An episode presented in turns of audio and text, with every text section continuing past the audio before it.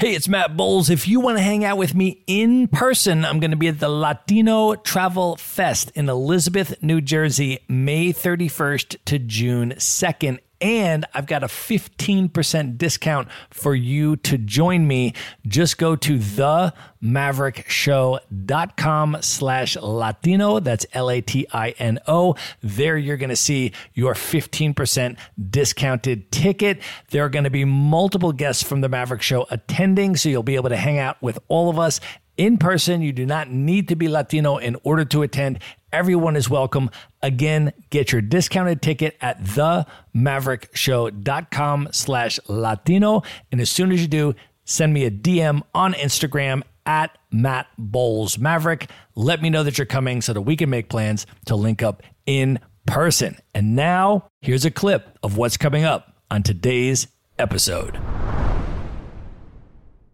And I went there, and of course, it was absolutely amazing. So ridiculously stupid safe. Um, women are treated exceptionally there. I had the time of my life, and I learned Arabic, and I learned about Muslim culture and everything. And just more than that, I, I learned like Tigrinya, which is like an Ethiopian language, and Tamil, which is an Indian language. Like I just learned so much. And I just use that experience as a reminder to myself that you never know until you go. And that's lasted with me. I mean, that's going to last with me my entire life. People are a lot kinder than the media or the stories make you think. Like the negative is always more memorable than positive. I have always been able to find help or suggestions when I've needed it. So go for it and find out for yourself.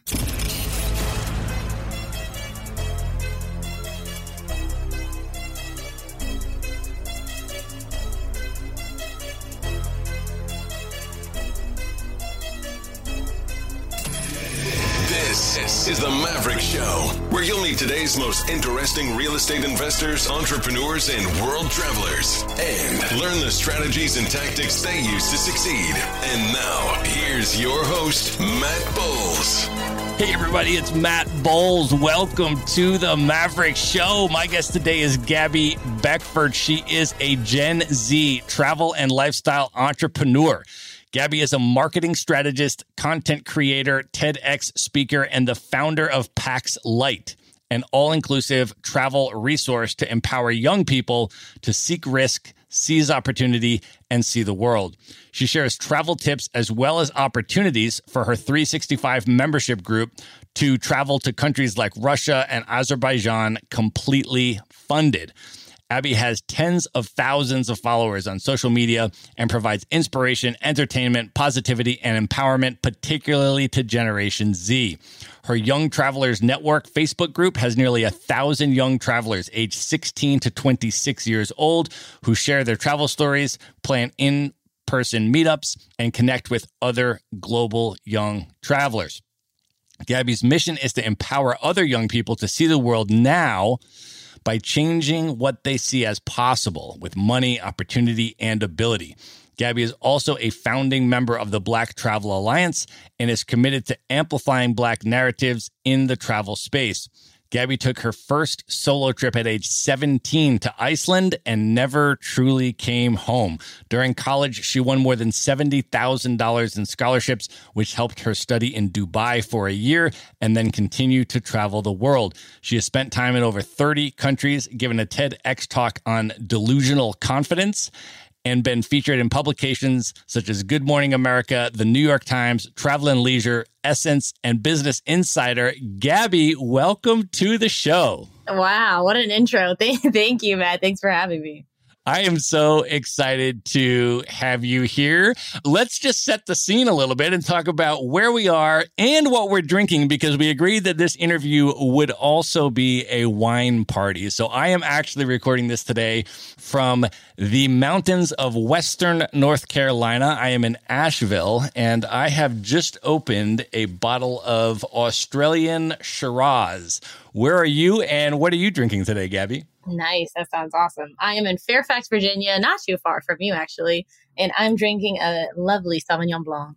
That is amazing. I lived in D C for about seven years, spent a lot of time in Fairfax, have a lot of friends in that area. So much love for that part of the United States. But I'd love to get into your background story and just kind of open this up with where you grew up and how your interest in travel developed as you were growing up.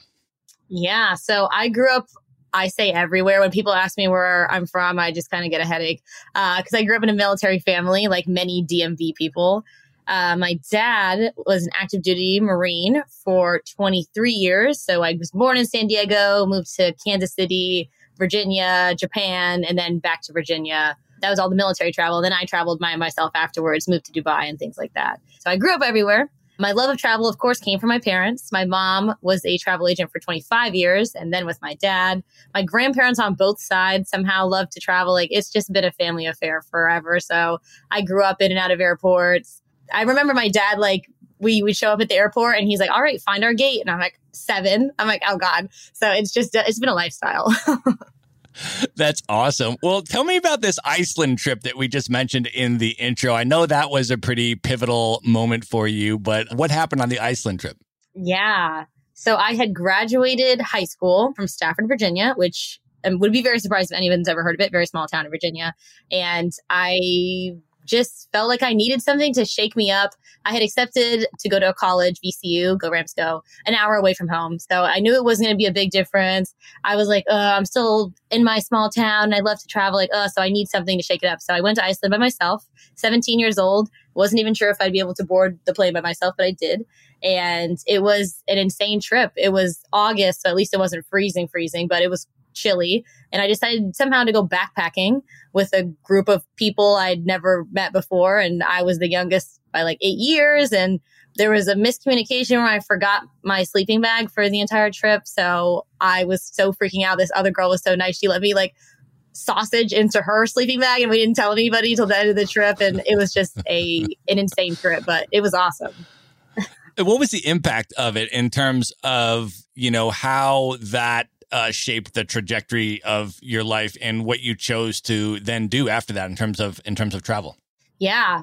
During that trip, shoved into that sleeping bag, freezing. I hate the cold. I don't know why I chose to go there. Super tired, like out of my element, unprepared, all that stuff. I was there and I just felt like, oh my gosh, in these hard conditions, I'm the happiest I've been in years.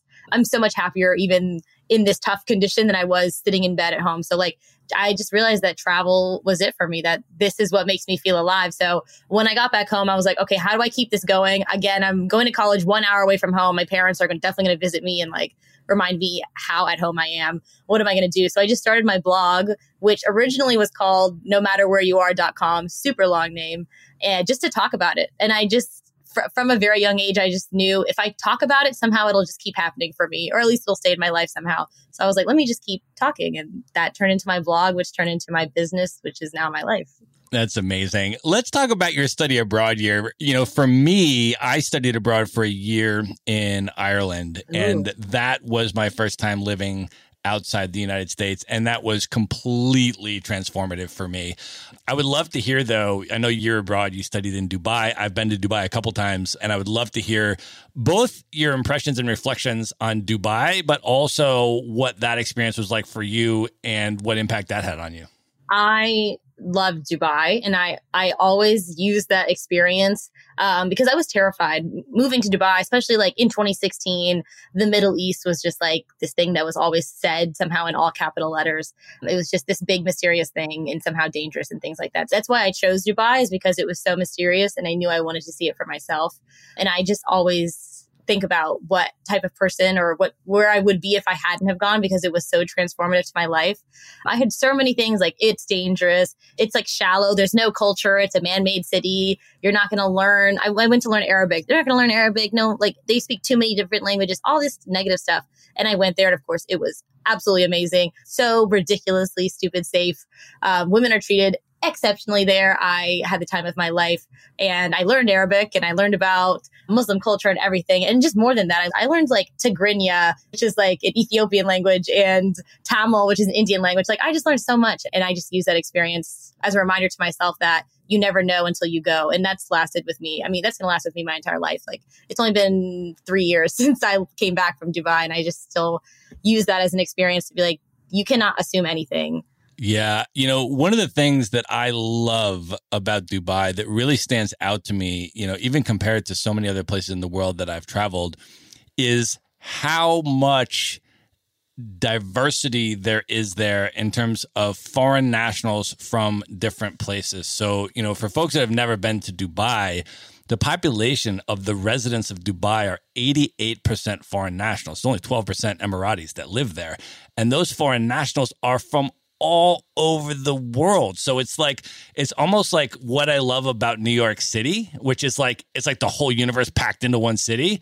But the difference with Dubai is that all those people from all around the world that are packed into that city, many of them have just come there recently, like within the last five to ten years, you know? So it's like, you know, the cab driver might be from Pakistan and the person in the store might be from China and the person that seats you at the restaurant might be from Italy. And then, you know, you're hanging out with like Nigerians on the rooftop bar while you're getting drinks and you're just interacting with all of these people from around the world who have all come to live in that city. And it's just an amazingly diverse cultural experience that I think is very unique in the world. Yep. You said it perfectly. Like it is, it is just like New York, but I feel like when maybe international people or anyone goes to New York, you kind of have to integrate into New York culture. Whereas in Dubai, you come as you are and like you stay as you are. It's just, it's so raw, the different cultures that are there. I, yeah, I loved it. Awesome. I would go back in a second. Yeah, it's amazing. And then whatever kind of cultural experience you want to have there, you can. So if you want to go out to like a nightclub that's playing Arabic music, like you can do that. If you want to go out to a club that's playing Afro beats, you know, it's all folks from, you know, Nigeria, like you can do that. If you want to go out to like, you know, there's just all these different cultural niches as well as all these different cultures coming together. It's, it is a truly fascinating, fascinating place. So yeah, I, I agree. And I, I think sometimes you have to spend a little extra time there to really kind of get a deeper understanding of, of the dynamics of that city. So I think that's amazing that you spent the year there. And then after that, I mean, what were some of your other sort of travel experiences, travel adventures? You were telling me about that one time that it was your birthday and you decided to drive to the airport with your suitcase packed without a plane ticket. Tell me about that. What was that about? Yeah, that was post-Dubai. That was actually last year um, in twenty nineteen. Where I was living in Arlington and it was my birthday. I was working a nine to five job, working as a quality engineer, doing that whole thing. And again, you just get kind of itchy, right? Like I was like, I think I just need to do something. And this had been something that was on my bucket list for a long time. Me and my friend Hannah, she lives in New York. And I was like, you know what? We should do it. I think she drove down from New York, came to my apartment. And then at four a.m., we drove up to B W I because it's the closest international airport. And yeah, we just walked in and we're like, hey, cheapest, funnest, most interesting place this morning. What can we do? And we ended up in the Virgin Islands for four days. That's amazing. I love that sense of adventure that you have and how you roll. And of course, you documented the whole thing on your blog. And I watched that. That's really fun. Okay. So you mentioned at that point, you had a nine to five job. So what I want to ask you about now, Gabby, is your entrepreneurial transition, right? Mm-hmm. There's a lot of folks that have jobs. They sort of dream about this entrepreneur thing and traveling the world thing and all of that. But what was your process like, you know, in terms of how you thought about that, the emotional process, and then the actual transition? How did you actually build up to that and then go through that? Yeah. One of my like tenets in life is to stay flexible. I think that's how the best opportunities come to you, is like being able to pivot at the last minute. So I always say with my travels, people are like, where are you going next? I'm like, I don't know, wherever it happens. And I know it will happen. So it was pretty much that with my job. I came back from Dubai and had one semester left at V C U. And I had just, the same way I came back from Iceland and was like, this is changing my life. I came back from Dubai and was like, yeah, I'm not going to work in an office. And there's no freaking way. There's absolutely no way. I just knew I'd be miserable. So I committed to myself to work two years and use my math degree so my dad wouldn't kill me in my sleep. So I got my engineer job to make everybody happy. Like, see, I did it. Ah. But I was secretly plotting to quit after two years. So this was three years in the making. February twenty twenty was always the plan. And um, I hustled. I commuted an hour each way to Baltimore every single day, sat in that stupid Nova traffic and everything. And then I, yeah, quit my job. And then the pandemic hit. You quit your job in February twentieth and yeah. Then the pandemic hit. That's amazing.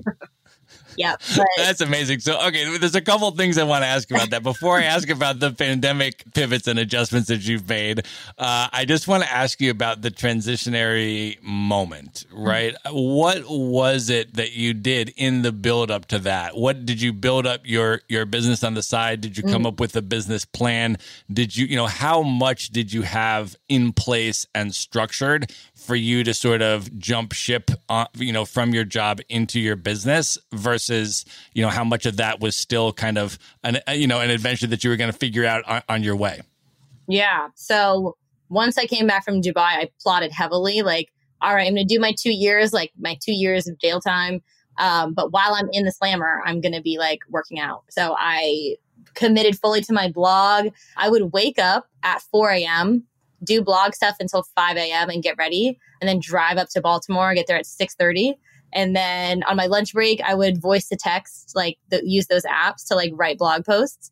And then on my drive down, I would do voice to text while I was in traffic and write blog posts. Like it was like having two full-time jobs, absolutely, for like two years. So I committed fully to that. I took a blogging course, like a blogging one oh one course, just so I would know really what was involved in the back end, the business end of blogging, like mm, taxes and being an L L C and everything like that. So I did that in June twenty nineteen. I took that course.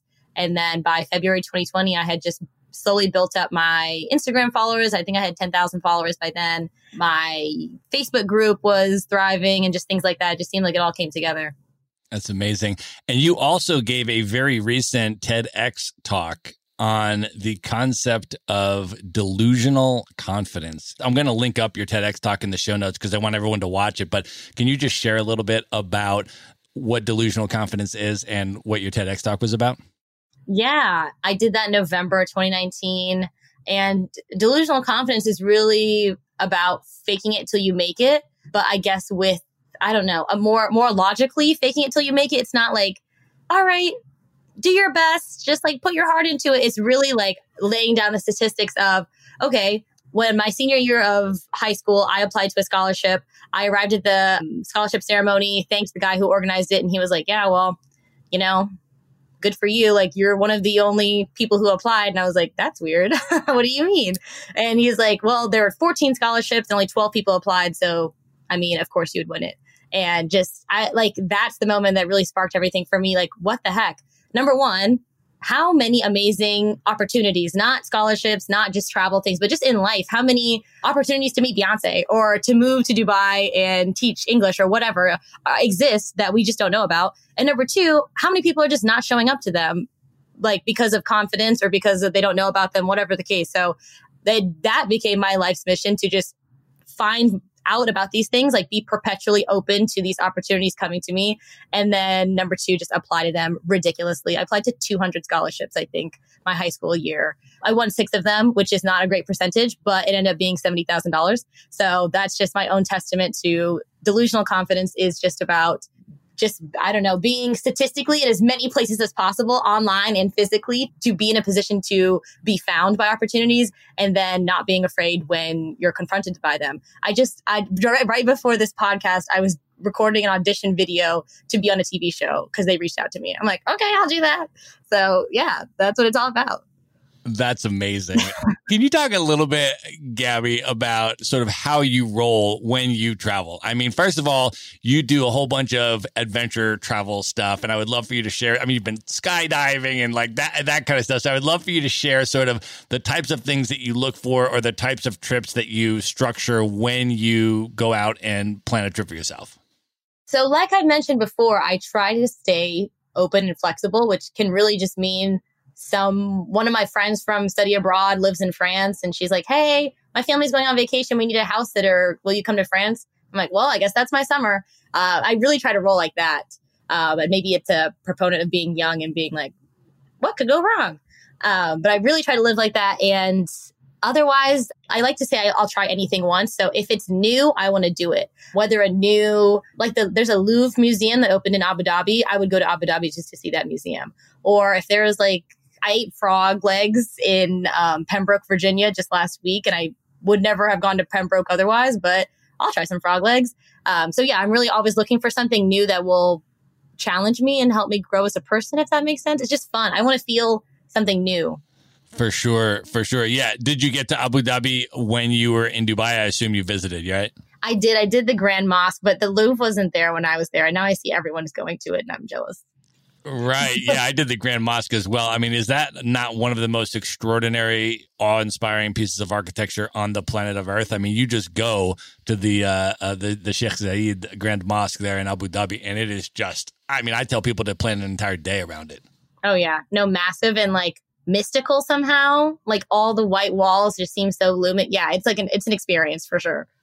It's incredible. And then did you do some other trips when you were based in Dubai to some other places around the region? And what were those like? Of course. You know, I had to. I went to Sri Lanka on a Groupon. That's one of my favorite stories, is that me and two friends found a Groupon and we're like, okay, we'll try it. And no, it was amazing. Private driver, five-star hotels, insanely amazing, like awesome. So I did a Groupon to Sri Lanka. I went to Oman, got lost in a canyon, went to the Netherlands. Where else did I go? One more place. My brain's not working. I know you've been to Turkey. Was that part of your Dubai experience or was that another time? No, that was actually right before I went to Dubai. twenty sixteen was a big year for me. I went to Turkey and Kenya, I think that summer. Nice. Istanbul is one of my favorite cities in the world. What was your impression of Turkey? How was your time there? My memory of it um, is that we had just gone right after one of the bombings. Like we had booked mm. it and then the, they had the Ataturk airport had a bombing and we were like, oh God, this is what people warn us about. We're going to like be miserable. And then of course you get there and it's the most beautiful city in the world. And right. you go to, yeah, of course. I'm like, why do I let this fear mongering do this to me? Oh my God. The market, that huge, the Grand Bazaar, insane. Yeah. I did spend, I think like hundreds of dollars on stuff that I didn't need, but I wanted really bad. So no, an, an insane experience. The Blue Mosque was insane. And I was just, I was, what, twenty-one or twenty-two doing these things, and it just blew my mind. Isn't that amazing? Like the Blue Mosque, when you stand on the green there between the Blue Mosque and the Hagia Sophia, and they have the call to prayer, and it's like the most harmonious thing you've ever seen. And you're just like, this is like next level. And then the food in Istanbul, I mean, just the whole thing. It's just a, it's just bonkers. I mean, it's an amazing city. Yeah. And it's on the sea, so you get the sea and the land. And yeah, definitely one of those cities that is a crossroads, like, what I learned about it, you learn about like the Christianity and the Muslim intersection. I just love those type of those types of cities that are so unique. You're never going to find an Istanbul anywhere else in the world. You'll never find a Dubai anywhere else in the world. Yeah, I love it. It's amazing. And then I want to hear about your Kenya trip too. I did. I spent a month in Nairobi in two thousand eighteen and I did oh, the nice. safari in Masai Mara and uh, all of that. But I would love to hear about your experience there in Kenya and what are your reflections on that trip? We did a similar trip. Uh, we stayed in Nairobi, me and my mom, uh, for a month. And during that time, we went on a, a saf- we went two safaris. One was called Kiangazi, and then the other one was Amboseli, uh, which is where they had the elephants. So it was incredible. Um, one thing that I, I love to tell people is that the safaris are nothing like Nat Geo makes you think they are. There's no like adrenaline pumping music. There's no close-ups on the cheetah's face. It's pretty much like a very quiet grassland. And then you occasionally you see like a lion. I love that. Right. But, That's yeah. awesome.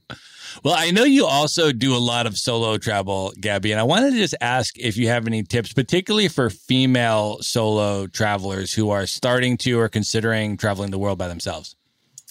Yeah. Talking about solo female travel is always interesting because it's not a monolith. Like everyone has so many different experiences.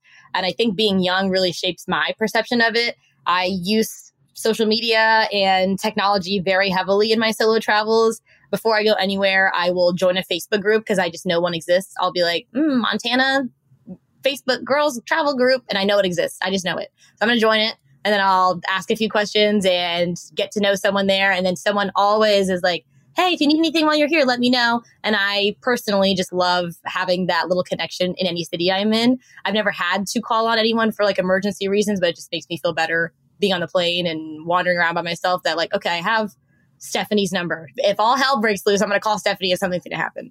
So I just love to do that. Yeah, traveling by yourself. My only advice is that even now with the pandemic and everything, people are a lot kinder than the media or the stories make you think. Like the negative is always more memorable than positive.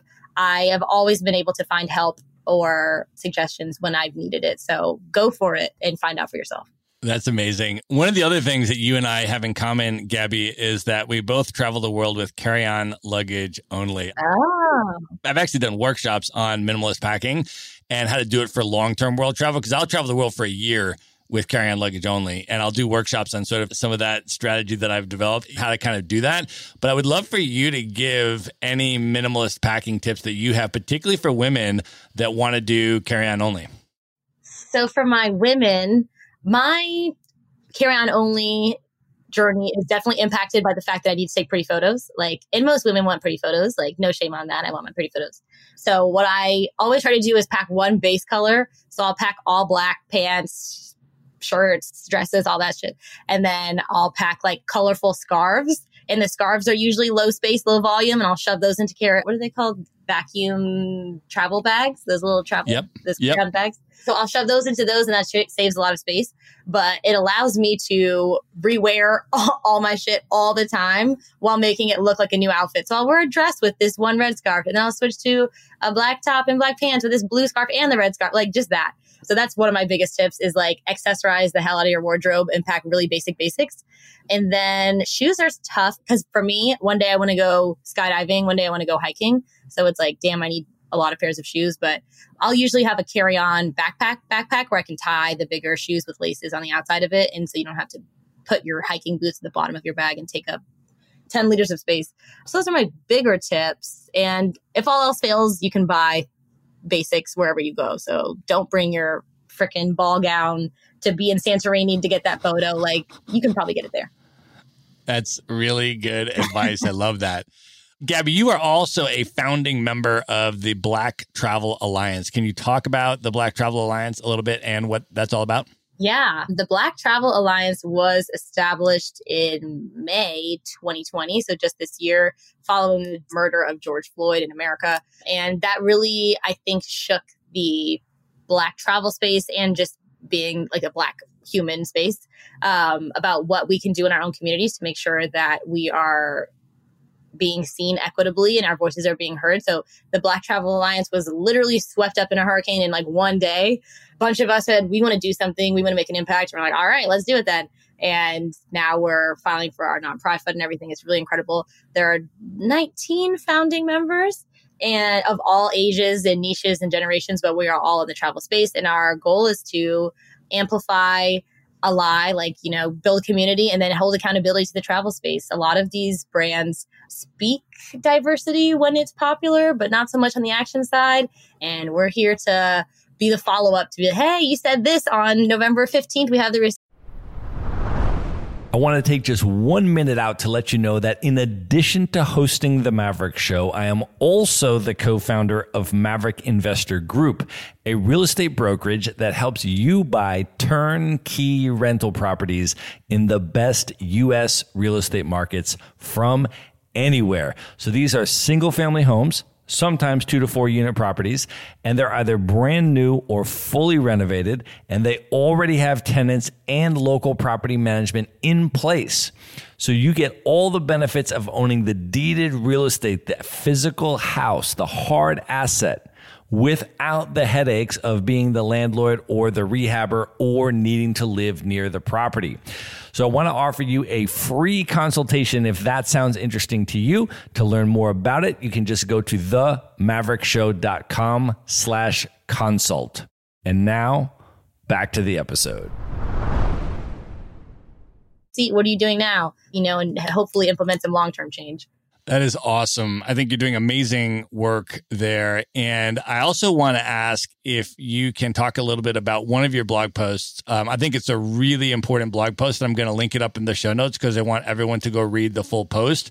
And the title of the post is Bring Black Lives Matter into Your Travels, How to Be a Better Ally. So I'm going to link that up in the show notes. I want people to go read the whole post uh, on your site. But I was wondering now if you can just talk through what some of the main um, points and suggestions that you had were in that article for how people, uh, you know, how white folks who are travelers can be a better ally to Black travelers.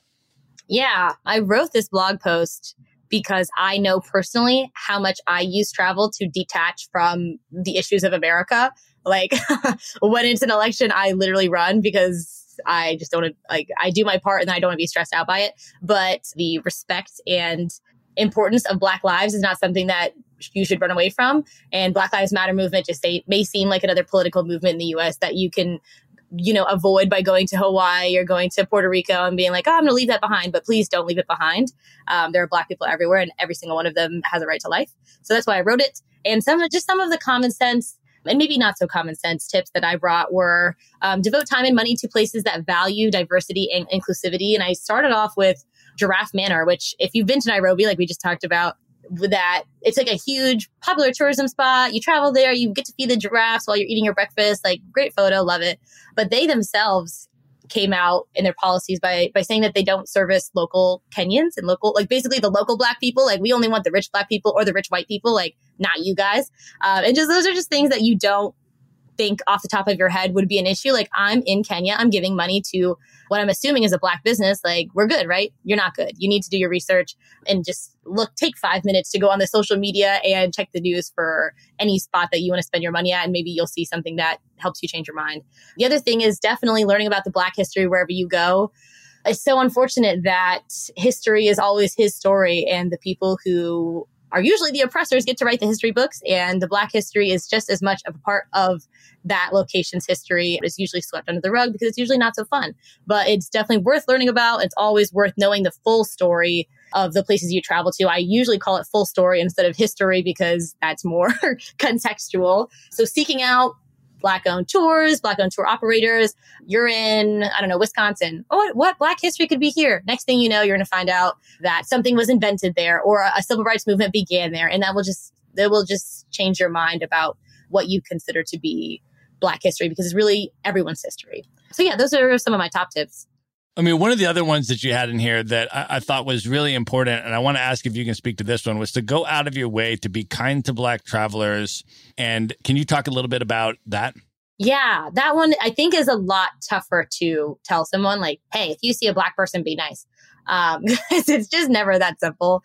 I would say I'm usually the only Black person that I see if I'm traveling, like the only Black American, I'll say. So if I was in the Republic of Georgia, definitely the only Black person for like a thousand miles. I uh, didn't see a single Black per- soul for like ten days. It was ridiculous. And I think I had seen other American people there, and maybe they just see me and are like, oh, another American, what up, bye. And don't put much thought into the fact that I may feel like I'm very alone, or I may feel like, is anyone going to be nice to me? Like, maybe I'm nervous being there. So I would always say, if you see a Black traveler identifying themselves as a traveler somehow, or just any Black person, you really want to be nice. Go out of your way, smile maybe.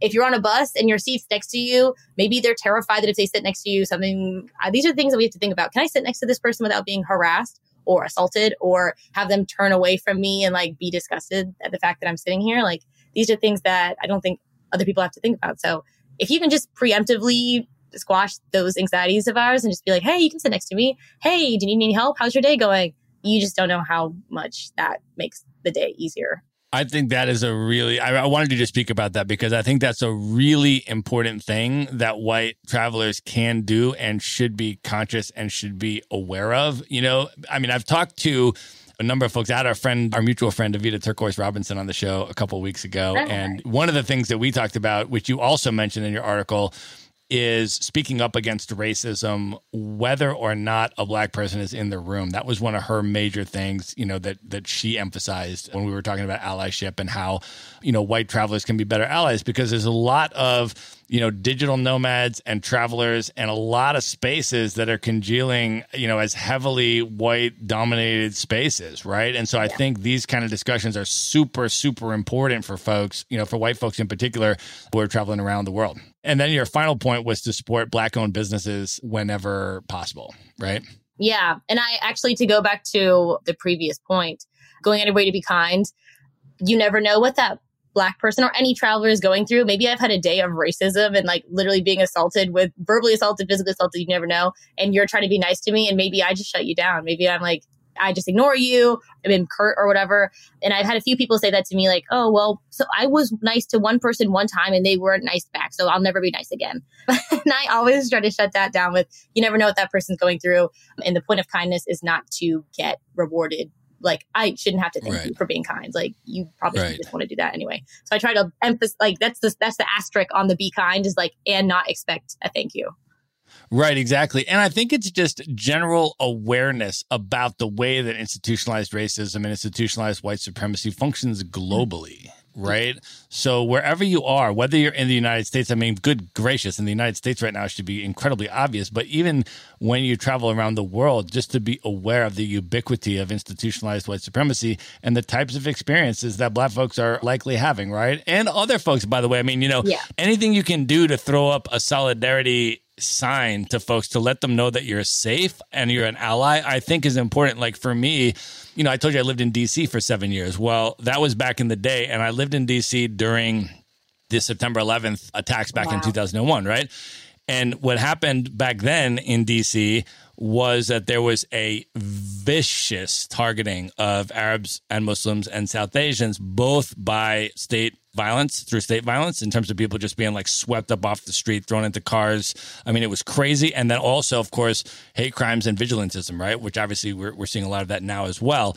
You know, and so one of the things that I did, because I've I, my, I have a lot of activist background, I've done a lot of Palestinian uh, human rights work and solidarity work over the years as well. So I have a Palestinian kufiya, mm-hmm. you know, that I wear. And so what I started doing literally on September twelfth, as I would ride the metro around D C, is I made it a point to wear my Palestinian kufiya every single day. Wow. And by doing that, it was a sign of solidarity that anybody who was Arab or Muslim or South Asian could see that, and they would know that I was a safe person. Right. Yeah. Like, so I would sit next to them on the metro, or or they would know it would be safe to sit next to me, because like folks need to understand, like w- if you're not a white person and you see a white person, you have no idea. Yeah. what type of white person that is. Yeah. I mean, that's a white person that could harm you. They could do violence to you. They could, you know, they, they could say something mean to you. They could physically assault you. Like, you have no idea in a white supremacist society, which is not just the United States. I mean, this is like, you know, the world we're talking about. And so when you can throw up a sign or or make some kind of gesture to let somebody know that you're a safe white person and you're an ally and you're in solidarity with them, that is really significant. And I think people anywhere, even in the United States, if you don't travel, let alone also when you're traveling, to do that, I, I think it's really important and significant. Yeah, no, for, absolutely. So I want to also turn a little bit to the business that you have founded, Packs Light, in light of all of your amazing travel experiences and adventures that you left your job to do full time. But let's just start off talking about the name Packs Light. What does it mean, and why did you choose that? Like I had mentioned before, it was originally no matter where you are dot com, and I regret that heavily. Well, I'm glad I changed it, but dang, that thing was long, and I tried to make an email for it, and I was like, Gabrielle Beckford at no matter where you are. It turned into like the alphabet. So I was like, all right, I need something short, and I just knew I would want it to make it meaningful. I kind of went about the name like a tattoo. Like, what will I not regret in five to ten years? What's vague enough that I could, you know, spin it into something else if I decide to talk about, like, I don't know, couples travel or whatever. Um, and I came upon Packs Light uh, for so many reasons. I always say it has two meanings, but it really has like eight. And that's why I love it so much. It has like layers on layers. So Pack Light is a Erykah Badu song. So we in that for that reason. Great song. And uh, the other reason is that I pack light, obviously physically, have carry on only. And that really has meaning in that I try not to place too much value on material possessions and, I don't know, physical worldly things, not being attached to things, like physical things. And then mentally, I always try to pack light, leave the baggage at home, as I always say, mental baggage, stress, regrets, all that stuff that you can't change, just to live a better life. So that's why I came to Packs Light, is that we should always pack light and like kind of live light, live just lighter. Yeah, that's awesome. So can you talk a little bit about Packs Light, your website, what you offer, the types of travel content and tips that you put out, as well as your membership group and the opportunities that you have for your members? Yeah, so on the website, I have destination travel tips. Of course, I think I have tips for every continent at this point, which is pretty great. I also talk about opportunities, those scholarships that I won that we talked about at the beginning of this. I now pimp those out, literally pimp those out, because um, I want as many people who, who who may not feel like they have access to travel to have access to it. So maybe last year I helped this one of my followers go to Egypt for a World Youth Forum, and she all she had to do was represent the U S perspective on an issue. She had like ten days in Egypt, completely paid for, and she's like, I'm a waitress. I literally would never have been able to leave this country, let alone go to Egypt, but this opportunity let me. And just that is my hit of heroin, is hearing that. Like, I just love to hear that. Uh, I just want people to have as many experiences as possible. So I pimp those out.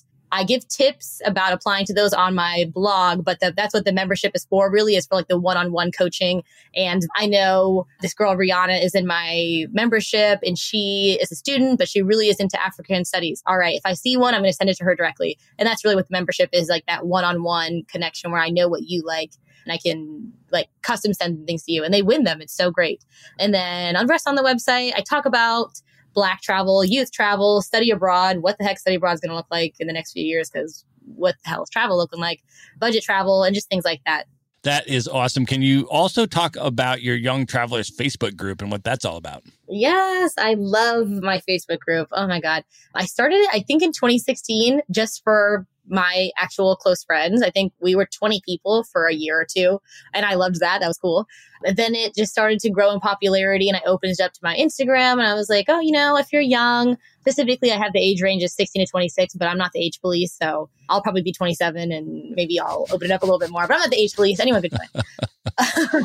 But it's really for that phase of life, because sixteen to twenty-six, I feel like, is such a ridiculously transitionary time of your life. You're out of college, you're out of your parents' house, you're in college, you don't know what's going on, especially in the pandemic, what the hell's going on? Um, it's just supposed to be so people of that phase of life can get together and meet up and share tips and share stories and just make it apparent that everything's all right. And then we're out there. That's one thing that I was in high school, and I, like I said, I was in a really small town, and I was like, I just really wish I had had a community of people to tell me that I wasn't crazy. Like, I would dream about going on spring break to Ireland, and my friends would be like, yeah, we're going to P C B. And I'm like, oh, really? Like Pacific Beach again? Um, and I just felt like I was crazy. So I, I wish I had my own group back then to be like, no, there are other people out there who have, who have different interests too.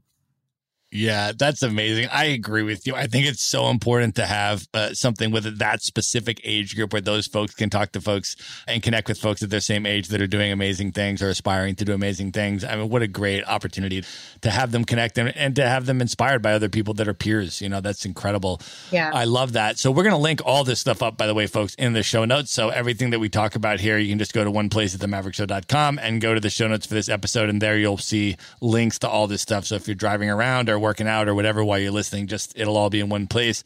Gabby, I also want you to talk a little bit about the marketing services that you offer. You are a really impressive marketing strategist. Anybody that goes to your website or follows you on social media is quite aware of how impressive it is. I've been super impressed since I've been following you. And I'm wondering if you can talk a little bit about how someone could work with you and what are the marketing services that you offer. Yeah, so I have it split into the brand side and the creator side. So on the brand side, I specifically work with Gen Z niche and Black travel niche. Those are my two big areas that I don't think people understand fully, so I'm happy to help them with.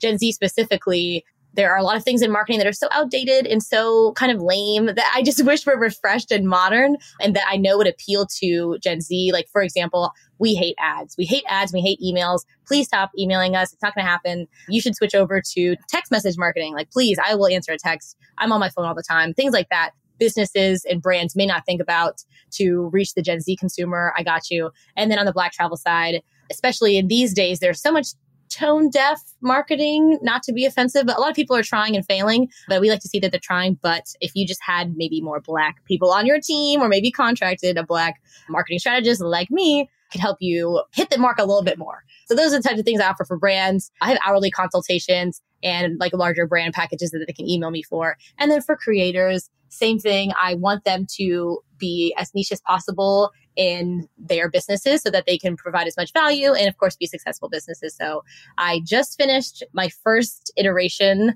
of my, I call them interns, but really like they're my classmates, my students, actually. I did weekly courses for them. I had guest speakers come in. I did all this stuff for them and may turn that into a course that is like T B D. But yes, I help creators become the best creators that they can be too. And marketing is a huge part of that. That's so awesome. All right. Now, I have got to ask you this. You alluded to it earlier. I've been postponing asking you this, but I want you to share the story of how COVID nineteen has impacted your business. You said that you literally spent two years building up to jump ship from your corporate job yep. to your entrepreneurial venture. You did it in February of twenty twenty. And yep. within the next month, COVID hits and you're in the travel space. Can you talk about what that experience was like and how you processed it mentally, emotionally, and then what your adjustments and pivots were? Yeah, that was a doozy to, you know, like things don't work out where like, you know, money is short or whatever, but to have a global pandemic that no one could have predicted. I had spent two years. There's nothing goes, nothing could go wrong. I planned this out perfectly. I saved a bunch of money. I have like, I don't know, strategized with my resume and all this stuff, like all these things. And then an actual pandemic, I was like, that's a plot twist. Didn't plan for that. That, that one was different. But yeah, that was huge. I planned out my three-year plan so that I would be twenty-four when this all happened. Like when I quit my job, not the pandemic, uh, when I quit my job. So that strategically, if I, I knew that if I didn't make a dollar for the next year or two, I have a bunch of savings that I've been working on. I mean, I think since I was fifteen, I just have been saving, saving, saving. Um, and I could be on my parents' insurance until I'm twenty-six. So I just knew that worst case scenario, at least I'll have health insurance if something terrible goes wrong. But yeah, that pandemic shut down travel pretty quick. I came back from a press trip the first week of March from Savannah, Georgia. And then at the end of that week, I was planning to buy my one-way ticket to Bali for the next week. Uh, and then I was inside for months, three months. So mentally, that was a lot to process. It's always hard to give up on your baby, your little goals and like what you expect life to be. I was like, are you sure I can't move to Bali? And it was like, oh, you can go to three countries with your American passport now. It's the weakest in the world. I'm like, all right, yeah, Bali's out. So it was a lot to process mentally. And then business-wise, you know, once I got past the mental part of it, and this is something that I speak to in my TED Talk and in my Delusional Confidence workbook, that's part of Delusional Confidence is, if I want to say that I'm a person who is tactile and able to pivot, then I need to like walk the walk. Like, okay, this is happening. What can I do about it? Am I going to be able to change the pandemic? No. But I just know that every occurrence is not personal. It's always an opportunity. And I knew that there are, are businesses in travel, like big businesses like Travel and Leisure and Lonely Planet and GoPro and stuff like that, that want people to be traveling, but they can't right now. So like, what are they going to do? And I know that they are still businesses and still have money. So let me just figure out how to fill the opportunity hole that's there now, even though it may not be, you know, hopping between countries and how great the Wi-Fi is. Maybe it's, I'm at home for three months. Uh, my mom and my sister are hogging up all the Wi-Fi since we're all at home. But this product helps me use Wi-Fi at my home and still talk about travel and things like that. So the thing that made me most successful during quarantine, I actually have had my most successful, profitable months by a long shot in quarantine because I've been able to fill that hole and be proactive about it. Like I know that companies and businesses want content. I know that they want answers and no one has them. So if I'm just the first person who proposes something, proposes an idea or a concept, Uh, they've been pretty quick to jump on it because, okay, someone in this fucking place needs to have an idea. And I'm like, all right, hon. They're like, okay, you, let's go for it. And it's just, it's been about being proactive and, you know, delivering. That's amazing. I think you're amazing, Gabby. That is so awesome. Listen, are you ready to move into the final section, the lightning round? Yes. Hit me with it. Let's do it. The lightning round. All right, what is one book that has significantly impacted you over the years that you'd most recommend people check out? The four-hour Work Week by Tim Ferriss, for sure. Changed my life. Changed mine, too. I read it in two thousand seven, the day it came out, Gabby. I'd just been fired oh. from my job, and I was trying to start a business, and I was going into the bookstore to read books on how to start a business, and that book came out, and it was uh, an incredible adventure ever since, but that impacted me a lot as well. What is one travel hack that you use you can recommend? You know what? I just shared this on my Instagram and people went crazy. I have an A A R P card that everyone is always shocked about, but you do not have to be sixty-five to have an A A R P card. So I have mine and I get discounts at hotels and restaurants and all this and like insurance and stuff. So get your A A R P card, people. That is amazing. That is an incredible travel hack. I had no idea. Uh, that's awesome. Gabby, what we are drinking wine right now. You've literally been featured in magazines with wine in hand and all of this kind of stuff. What is your absolute favorite number one type of wine? I am drinking a Sauvignon Blanc and I love white wine, but actually my favorite, I'll just have to be stereotypical and go for a Merlot. All right, Gabby, who is one person currently alive today that you've never met that you would most love to have dinner and conversation with, just an evening, you and that one person? For sure, not even a question, Malala Yousafzai, easily. That's an awesome answer. I love that.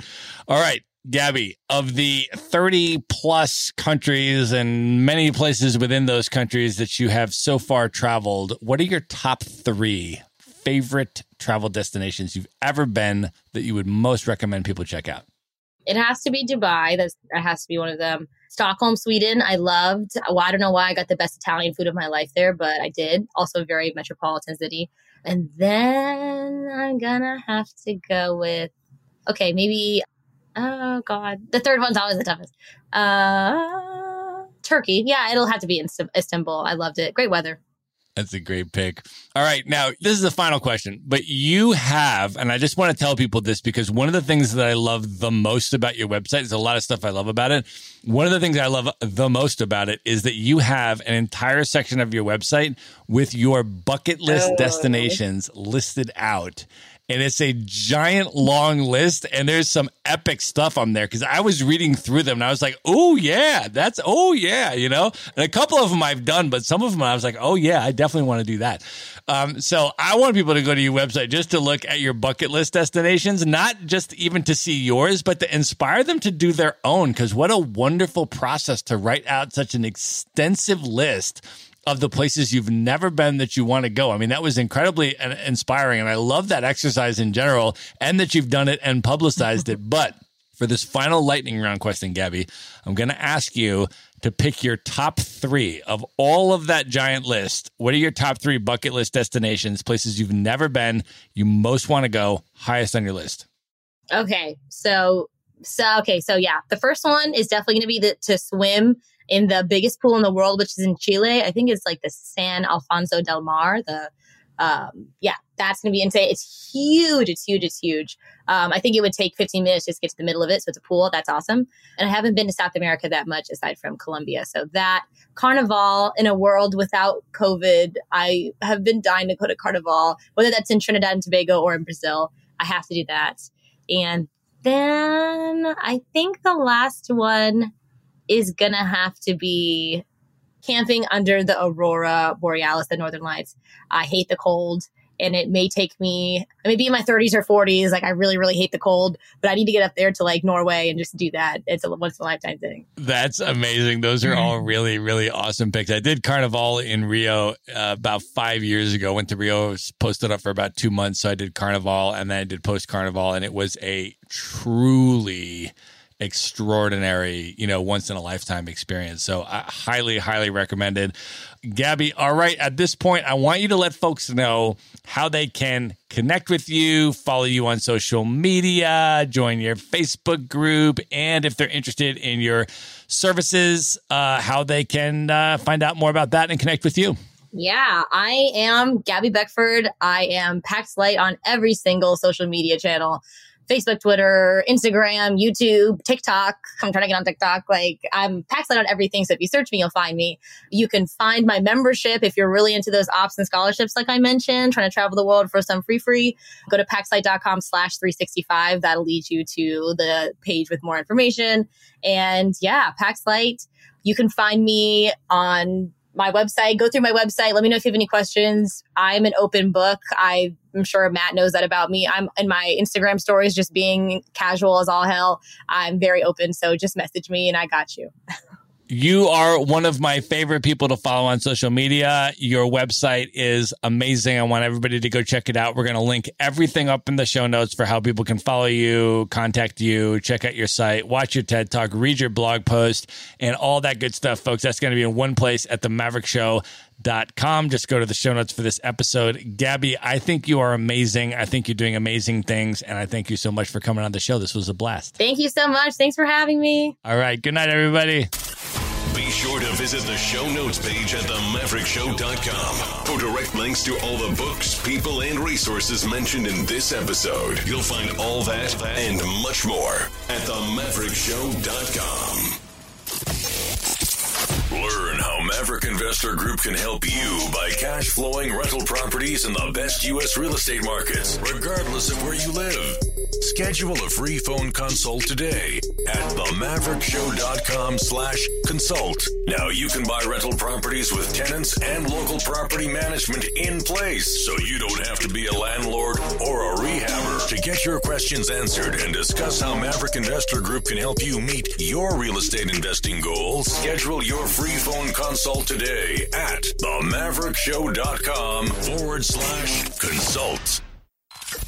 If you like podcasts, you will love audiobooks, and you can get your first one for free at the maverick show dot com slash audiobook.